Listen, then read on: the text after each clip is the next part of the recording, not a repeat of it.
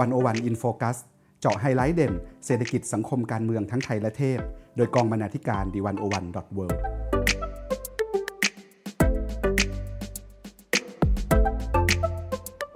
สวัสดีค่ะ นี่คือรายการ101 In Focus ท่านผู้ฟังกำลังอยู่กับดิฉัน เตย วจนาวรรลยางกูร บรรณาธิการ The 101 World ค่ะ และอีฟปาณิส โพธิ์ศรีวังชัย บรรณาธิการ The 101 World ค่ะ ท่านผู้ฟังคะในช่วงสัปดาห์ที่ผ่านมานะคะ ก็มีกระแสแฮชแท็กเซฟบางกอยนะคะ ซึ่งมาจากการเรียกร้องของชาวปากากยอบางกอยที่จังหวัดเพชรบุรีนะคะ ซึ่ง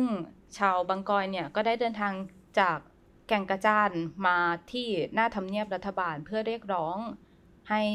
การกลับไปอยู่ใจแผ่นดินของเขาเนี่ยได้รับการคุ้มครองจากเจ้าหน้าที่แล้วก็ไม่ถูกคุกคามค่ะ ซึ่งจากการเรียกร้องในครั้งนั้นนะคะ ก็มีข้อเรียกร้องว่าให้ถอนกำลังเจ้าหน้าที่ออกจากชุมชนบางกอย ให้หยุดสกัดการขนส่งสเสบียง แล้วก็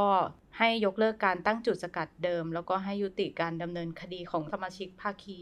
เซฟบางกอยนะคะ ซึ่งจากการเรียกร้องเนี่ยก็มีรัฐมนตรีกระทรวงทรัพยากรธรรมชาตินะคะ ได้ออกมาลงนามบันทึกข้อตกลง แล้วก็รับไปว่าจะช่วยแก้ปัญหา แต่ผ่านมาเพียงไม่กี่วันนะคะ ล่าสุดก็มีเจ้าหน้าที่หลายหน่วยงานเนี่ยเดินทางไปที่อุทยานแห่งชาติแก่งกระจานนะคะ แล้วก็เดินขึ้นไปที่ใจแผ่นดิน ซึ่งเป็นสถานที่ที่ชาวบางกอยเนี่ยเขาอพยพกลับไปยังสถานที่เดิมของเขา แล้วก็มีการจับตัวชาวบ้านหลายคนออกมานะคะในฐานะผู้ต้องหาค่ะ วันนี้นะคะวันวันก็เลยอยากชวนท่านผู้ฟังเนี่ยไปทำความเข้าใจ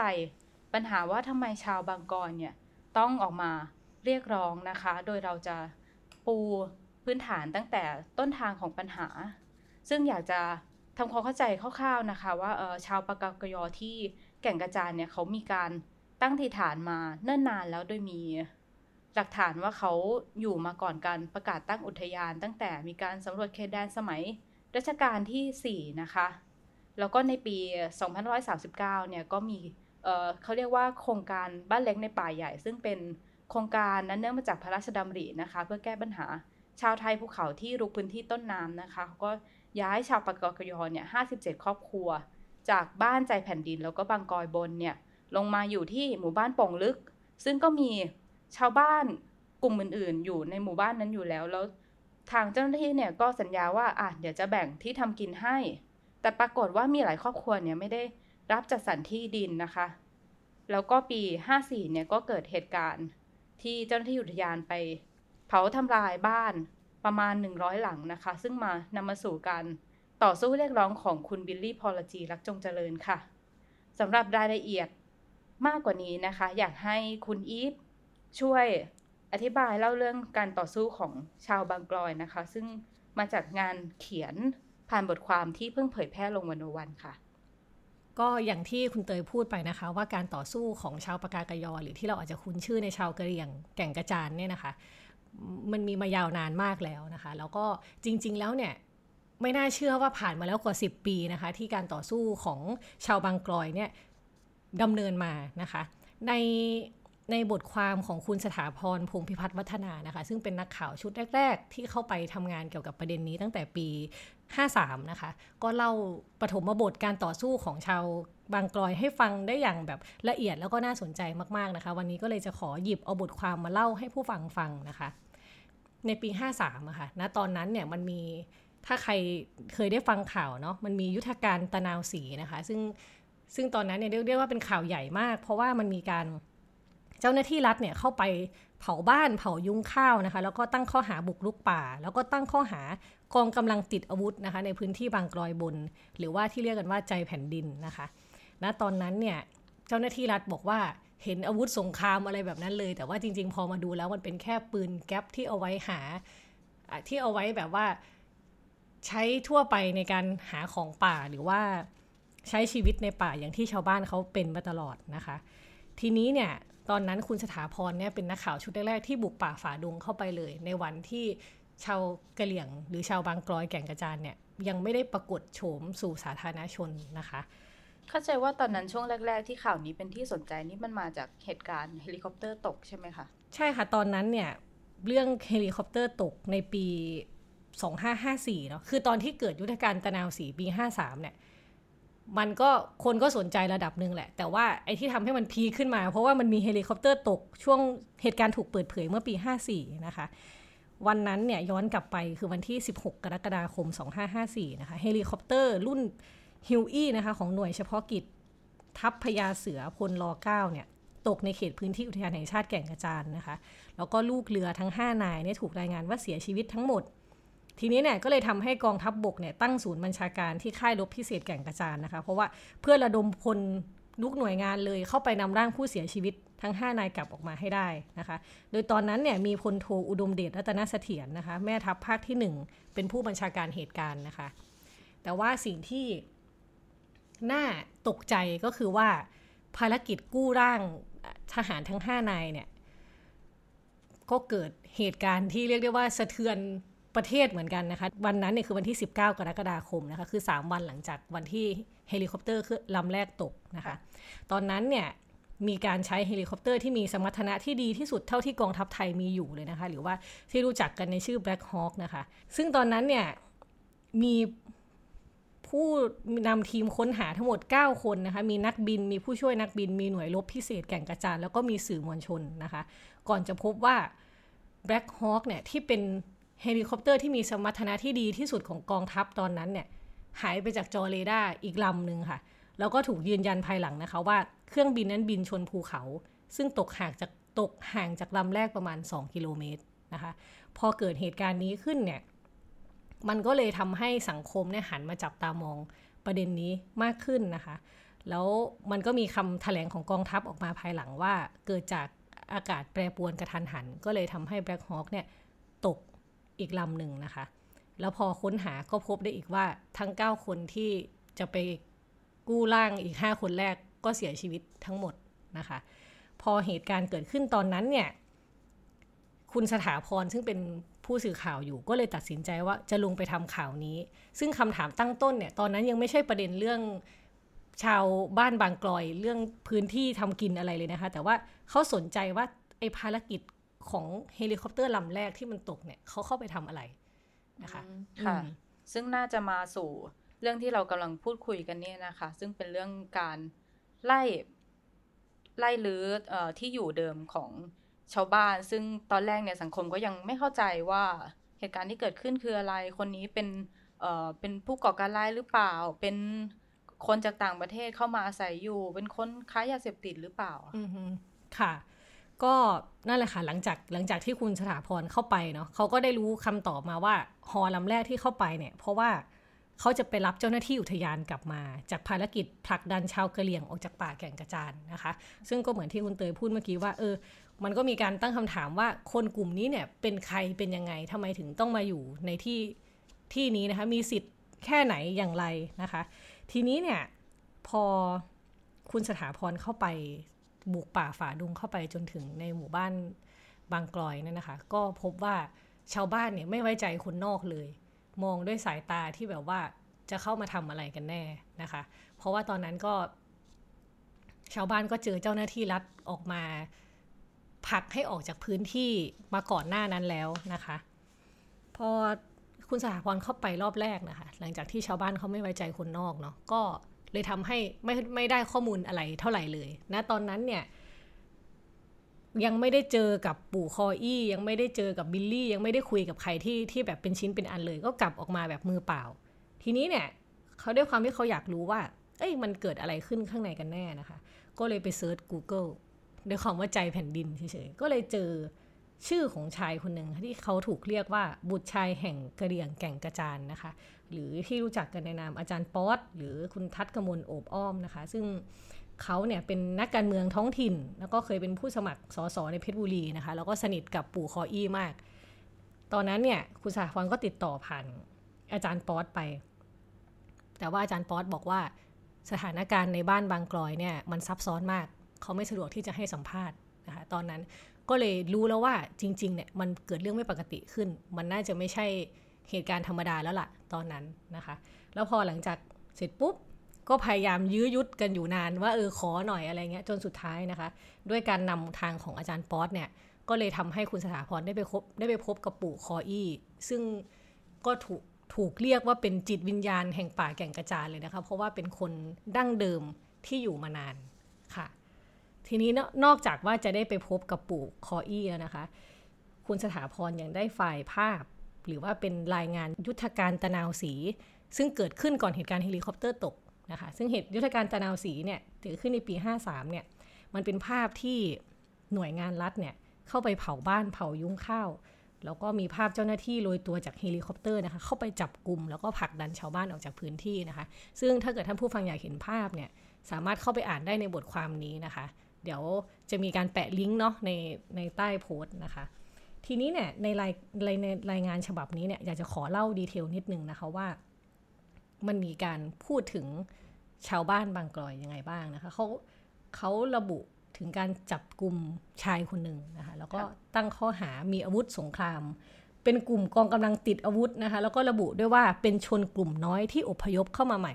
ไม่ใช่คนดั้งเดิมนะคะ อันนี้คือการพูดถึงชาวบางกลอยเนาะ แต่ว่าบังเอิญเหลือเกินค่ะว่าชายคนนั้นเนี่ยที่ถูกจับเนี่ยมีชื่อว่านอแอะมีมินะคะ ซึ่งเขาเป็นบุตรชายของปู่คออี้นะคะ ซึ่ง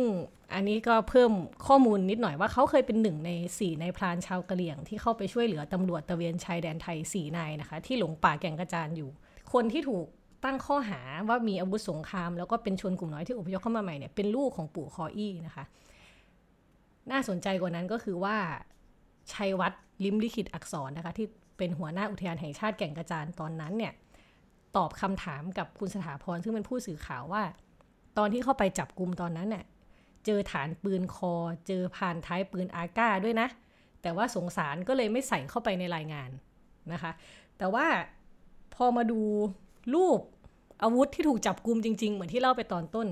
มันมีแค่เครื่องมือในการทำการเกษตรนะคะ แล้วก็มีปืนแก๊ปอีก 9 กระบอก ซึ่งมีเพียงกระบอกเดียวที่ยังใช้ได้นะคะ ซึ่งเป็นปืนแก๊ปที่ใช้ในการล่าสัตว์เล็กๆ ได้เท่านั้นนะคะ อันนี้ทำให้เราเห็นว่าวิธีการที่เจ้าหน้าที่รัฐจัดการกับกลุ่ม ชาวบ้านเนี่ยเขามีสองประเด็นน่าสนใจคือให้ข้อหาว่าเป็นกลุ่มกองกำลังติดอาวุธนะคะ อันที่สองก็คือบอกว่าเป็นชนกลุ่มน้อยที่เพิ่งอพยพเข้ามาใหม่ ทั้งที่ตามหลักฐานประวัติศาสตร์แล้วไม่ใช่แบบนั้นนะคะ ฟังดูแล้วรายงานในชุดจับกลุ่มครั้งนั้นน่าจะมีหลายอย่างที่ไม่ตรงกับความเป็นจริงนะคะ ทั้งเรื่องอาวุธแล้วก็เรื่องหลักฐานกันอยู่ เช่นว่าที่บอกว่าเป็นคนที่เพิ่งอพยพมาอย่างเงี้ยค่ะ เพราะว่าปี2512นะคะมีการสำรวจทำแผนที่ทหาร ก็มีการสำรวจพบหมู่บ้านชาวปากกยอนในแก่งกระจานนี่นะคะ แล้วก็ปี2530ถึง2531เนี่ยมันมีเป็นชื่อโครงการนะคะ รงการสำรวจประชากรเพื่อลงทะเบียนชาวเขานะคะ ก็มีการสำรวจลงทะเบียนคนกลุ่มนี้มาแล้วเมื่อก่อนนะคะ อือค่ะ ก็มีข้อมูลหลายอย่างที่เรียกได้ว่าอยู่ที่ใครจะเลือกหยิบฉวยอะไรมาใช้นะคะ เพื่อเพื่อให้ประโยชน์แก่กลุ่มตัวเองนะคะ ซึ่งก็เห็นได้ชัดว่าเจ้าหน้าที่รัฐก็มีวิธีการเล่าความจริงอีกแบบหนึ่งนะคะ ในขณะที่มันก็มีความจริงอีกชุดหนึ่งที่ปรากฏให้เราได้เห็นกันอยู่นะคะ ทีนี้นอกจากข้อมูลที่เป็น ตัวเลขหรือเป็นหลักฐานราชการที่ชัดเจนนะคะ มันก็มีปากคำจากปู่คออี้นะคะ ซึ่งคุณสถาพรเนี่ยได้ไปพบแล้วก็ไปสัมภาษณ์มาเองนะคะ อยากจะขอเอาคำพูดของปู่คออี้มาอ่านให้ท่านผู้ฟังฟังนะคะ ซึ่งจริงๆเนี่ยบทตอนพูดเนี่ยไม่ไม่ได้พูดเป็นภาษาไทยเนาะแต่ว่าคุณบิลลี่พอลจีนที่อยู่ด้วยตอนนั้นเป็นคนแปลให้ฟังนะคะ แปลเป็นภาษาไทยได้แบบนี้นะคะ จริง ๆ อยากจะขอเล่าแบบดีเทลนิดนึงตอนที่คุณสถาพรเข้าไปพบปู่ขออี้ครั้งแรกนะคะ ซึ่งเรียกได้ว่าเป็นเป็นบทพูดสำคัญเป็นคำพูดประวัติศาสตร์ ที่เรียกได้ว่าไม่ใช่ใครก็จะไปเอาออกมาได้ง่าย ๆ นะคะจากปู่ขออี้ซึ่งซึ่งตอนนี้ก็เสียชีวิตไปแล้วนะคะ เขาเล่าให้ฟังว่าพอเข้าไปเนี่ยชายชราลุกขึ้นนั่งนะคะ หยิบผ้าที่อยู่ข้างกายขึ้นมาพันศีรษะ แม้จะอายุมากให้ดูไรเรี่ยวแรงนะคะ แต่ก็ทำให้ผมนะคะ ซึ่งเป็นคุณสถาพรเนี่ย รู้สึกยำเกรงได้อย่างไม่น่าเชื่อ ชายชราพนมมือขึ้น และกล่าวอะไรบางอย่างคล้ายบทสวดนะคะ แปลเป็นภาษาไทยได้ว่า เราอาศัยอยู่ที่ใจแผ่นดินตั้งแต่เกิดทำกินตามวิถีชีวิต ไม่มีเจตนาทำลายหรือบุกรุกพื้นที่ป่าเพื่อให้ร่ำรวย อยากให้หน่วยงานราชการเข้ามาพูดคุยแก้ปัญหา ให้ความใส่ใจต่อประเพณี ความเชื่อของชาวกะเหรี่ยง ที่จะต้องมีพิธีกรรมในการย้ายถิ่นที่อยู่ด้วยนะคะ อันนี้เนี่ยประโยคนี้เนี่ยเป็นข้อความแรกจากปากของชายชราแห่งพื้นป่าแก่งกระจานนะคะ ที่เปล่งเสียงสื่อสารออกมาสู่สายตาชาวโลกนะคะ โดยมีคุณสถาพรเนี่ยเป็นผู้รับฟังแล้วก็ถ่ายทอดออกมานะคะ ทีนี้เราก็จะเห็นว่าปู่คออี้เป็นเป็นสัญลักษณ์ของการต่อสู้ของชาวบางกลอยเนาะขณะเดียวกันเนี่ยก็มี บิลลี่พอลจีรักจงเจริญ ซึ่งเป็นหลานแท้ๆของปู่คออี้เนี่ยจะคอยอยู่ข้างๆ แล้วก็คอยแปลคอยสื่อสารกับสังคมออกมานะคะ พอเป็นแบบนี้แหละ อันนี้ก็เลยทำให้สังคมเนี่ยมองเห็นปัญหาของชาวบางกลอยมากขึ้นนะคะ ซึ่งจริงๆจุดเริ่มต้นมาจากการที่เฮลิคอปเตอร์ไปตกก่อน ก่อนหน้านี้ยังเป็นเรื่องที่อยู่ในหุบเขาที่ยังไม่มีใครสนใจค่ะ แต่ถึงแม้ว่า คุณสถาพรจะได้เข้าไป แล้วก็ได้เอาเสียงของปู่คออี้ออกมาให้ชาวโลกรับฟังนะคะ แต่ว่ามันก็มีเรื่องน่าเศร้าอย่างหนึ่งเมื่อเมื่อหลังจากที่เข้าไปไม่นานนะคะ 10 กันยายน 2554 นะคะ คุณสถาพรได้รับโทรศัพท์ บอกว่าอาจารย์ป๊อตนะคะ หรือคุณทัศกมลโอบอ้อมเนี่ยที่พาเขาเข้าไปในป่าแก่งกระจานในหมู่บ้านบางกลอยเนี่ยถูกยิงเสียชีวิตนะคะ ซึ่งตอนนั้นเนี่ยเป็นเรื่องที่คุณสถาพรรู้สึกผิดมากนะคะ แล้วก็โทษตัวเองว่าอาจจะเป็นเพราะเขาหรือเปล่าที่ทำให้อาจารย์ป๊อตเนี่ยถูกยิงนะคะ แต่ถึงอย่างนั้นนะคะ การเสียชีวิตของอาจารย์ป๊อตก็ยิ่งทำให้สังคมเนี่ยหันมาสนใจแล้วก็การต่อสู้อาจจะไม่เสียเปล่านะคะ เพราะว่ายิ่งทำให้คนรู้สึกว่าเออสิทธิ์ของการได้อยู่ที่บ้านของคนบางกลอยเนี่ยมัน อาจจะเป็นเรื่องจำเป็นจริง ๆ แล้วมันสำคัญกับชีวิตจริง ๆคำว่าใจแผ่นดินเนี่ยมันก็อาจจะหมายถึงว่าแผ่นดินมันก็เป็นหัวใจของชาวกะเหรี่ยง ชาวปากากยอที่นั่นเหมือนกันค่ะ ค่ะสำหรับการเสียชีวิตของอาจารย์ปอนเนี่ยก็ไม่สามารถหาตัวผู้กระทำผิดได้นะคะ เช่นเดียวกับสิ่งที่เกิดขึ้นกับคุณบิลลี่พอลจีค่ะ ซึ่งตอนแรกเนี่ยถูกอุ้มหายไปแล้วก็ภายหลังเนี่ยพบชิ้นส่วนร่างกายอยู่ใน ถังน้ำแล้วก็โดนโดนจับถ่วงน้ำแต่ว่าตอนนี้คุณอิบคดีของคุณบิลลี่ตอนนี้ไปถึงไหนแล้วนะคะ ค่ะจนถึงวันนี้นะคะ คดีของบิลลี่อยู่ระหว่างช่วงที่อธิบดี DSI นะคะ ยื่นแสดงความเห็นแย้งต่ออัยการคดีพิเศษ ที่สั่งไม่ฟ้องผู้ถูกกล่าวหาทั้ง 4 คน ซึ่งเป็นเจ้าหน้าที่อุทยานแห่งชาตินะคะทีนี้เขาก็ส่งอธิบดี DSI เนี่ยก็ส่งแย้งไปที่อัยการสูงสุดนะคะ เพื่อขอให้อัยการสูงสุดมีความเห็นสั่งฟ้อง เช่นเดียวกับที่มื้อนอนะคะ หรือว่านางสาวพิณนภาพฤกษาพรรณภรรยาของบิลลี่ ก็ได้ส่งหนังสือขอความเป็นธรรมไปยังอายการสูงสุดเช่นกันนะคะ แล้วก็ทั้งสองเรื่องเนี่ยยังอยู่ระหว่างการพิจารณาของอายการสูงสุดค่ะ ค่ะก็จะเห็นได้ว่าชาวบางกลอยเนี่ยต้องเจอการถูกกระทำหลายด้านรวมถึงทั้งด้านทรัพย์สินแล้วก็ด้านชีวิตเช่นสิ่งที่เกิดขึ้นกับคุณบิลลี่นะคะ ซึ่งก็ยังไม่สามารถหาความเป็นธรรมได้ ทีนี้อยากจะขอเล่าประสบการณ์ส่วนตัวนิดนึง เพราะว่ามีโอกาสได้เคยไปที่บางกอยเมื่อประมาณ 4 ปีที่แล้วนะคะ ก็คือไปทำข่าวแล้วก็ได้พูดคุยกับชาวบ้านบางกลอยนะคะ เพื่อจะทำให้เห็นว่าแบบคือการที่เขาถูกยกย้ายจากใจแผ่นดินมาอยู่ บ้านป่งหรือบางกอยเนี่ยเขามีปัญหาจริงๆ ซึ่งตอนนั้นได้ไปคุยกับชื่อลุงหมีนะคะ ต้นน้ำเพชรเขาก็เล่าให้ฟังว่าเขาเนี่ยก็เป็นหนึ่งในชาวบ้านที่ถูก จ้าหน้าที่เผาบ้านนะคะ เขาบอกว่าวันนั้นเนี่ยเขาได้ยินเสียงเฮลิคอปเตอร์เข้ามา เพราะทุกครั้งเนี่ยเขาที่เขาได้ยินเสียงเฮลิคอปเตอร์ รู้ว่าเจ้าหน้าที่จะมา เขาก็จะหนีค่ะ เพราะว่าเขาอาจจะมีประสบการณ์ที่ไม่ดีค่ะ แล้วก็เขาก็พบว่าเจ้าหน้าที่เนี่ยเผาบ้านของเขาทั้งสามหลัง ซึ่งเขาอยู่กับเป็นครอบครัวขยายนะคะค่ะแล้วก็ข้าวเต็มยุ้งฉางเนี่ยก็ถูกเผาหมดเลย เขาบอกว่าเขาซ่อนตัวอยู่ในป่าเนี่ย สามวันมีแต่เสื้อผ้าไม่มีอะไรติดตัวเลย แล้วก็เขาไม่กล้ากลับไปบ้านหรือไม่กล้าเดินมาหมู่บ้านข้างล่างด้วยค่ะ เพราะว่ากลัวจะโดนไข่เข้ามาทำอะไรนะคะ แล้วก็เสร็จแล้วหลังจากสามวันเนี่ยเขาก็กลับไปดูบ้านนะคะ ก็เห็นบ้านตัวเองเนี่ย ถูกเผาพวกเครื่องประดับของโบราณของที่ตกทอดในตระกูลเป็นแบบเหรียญเงิน หรือว่าเสื้อผ้าอะไรทุกอย่างก็คือ ถูกเผาหมดเลยค่ะ แล้วหลังจากที่ศาลปกครองเนี่ย ตัดสินให้ ทางเจ้าหน้าที่อุทยาน ให้ทางอุทยานนะคะ ชดใช้เงินเขาก็บอกว่าเขาได้เงินกลับมาหนึ่งหมื่นบาทจากการที่ถูกเผาบ้าน เทียบกับทั้งหมดที่เสียไปนั้น ใช่ต้องใช้เวลาหลายปีมากกว่าจะฟ้องคดีกว่าจะเดินทางเข้ามาในกรุงเทพเขาก็บอกว่า ที่จริงเขาแบบเขาไม่ใช่คนที่มีเงินเยอะหรอกแต่ว่าเขาไม่ได้อยากเจอแบบเนี้ย ตอนที่เขาอยู่ที่ใจแผ่นดินข้างบนเนี่ยเขาก็ไม่ได้ต้องใช้เงินเยอะเขาแค่ปลูกพริกแล้วก็ตากพริกลงมาขายเพื่อซื้อเกลือค่ะ ถ้าเขาอยู่ข้างบนเนี่ยก็ไม่ต้องไม่ต้องใช้เงิน เขาจะมีข้าวอยู่เต็มยุ้งฉางให้กินได้ตลอดปี แต่พอเขาถูกย้ายลงมาอยู่ข้างล่างเนี่ยอยู่อยู่บางกลอยล่างนะคะค่ะเขากลับไม่ได้รับการจัดสรรที่ดินที่แบบเขาเคยได้รับสัญญาว่าอะลงมานะเดี๋ยวมีที่ทำกินให้เออเพราะว่าข้างบนเนี่ยเขาก็ทำไร่หมุนเวียนมีพื้นที่ที่สามารถเพาะปลูกได้นะคะ แล้วพอลงมาเขาก็เลยต้องไปยืมที่ดินคนอื่นอืมเพราะหมู่บ้านที่เขาย้ายลงมาแล้วเนี่ยมันมีคนอื่นอยู่ก่อนอยู่แล้วค่ะ แต่ว่าพอปลูกอะไรเนี่ยก็ปลูกไม่ขึ้น เพราะว่าดินมันไม่ดีน้ำมันก็ไม่มีคือมันมีแม่น้ำแต่ว่าแม่น้ำเนี่ยก็ต้องใช้เครื่องสูบน้ำสูบมาการใช้เครื่องสูบน้ำเนี่ย ต้องมีน้ำมันค่ะพอเสียก็ต้องซ่อม ซ่อมอ่าก็คือไม่มีเงิน แล้วเขาบอกว่าแค่จะซื้อ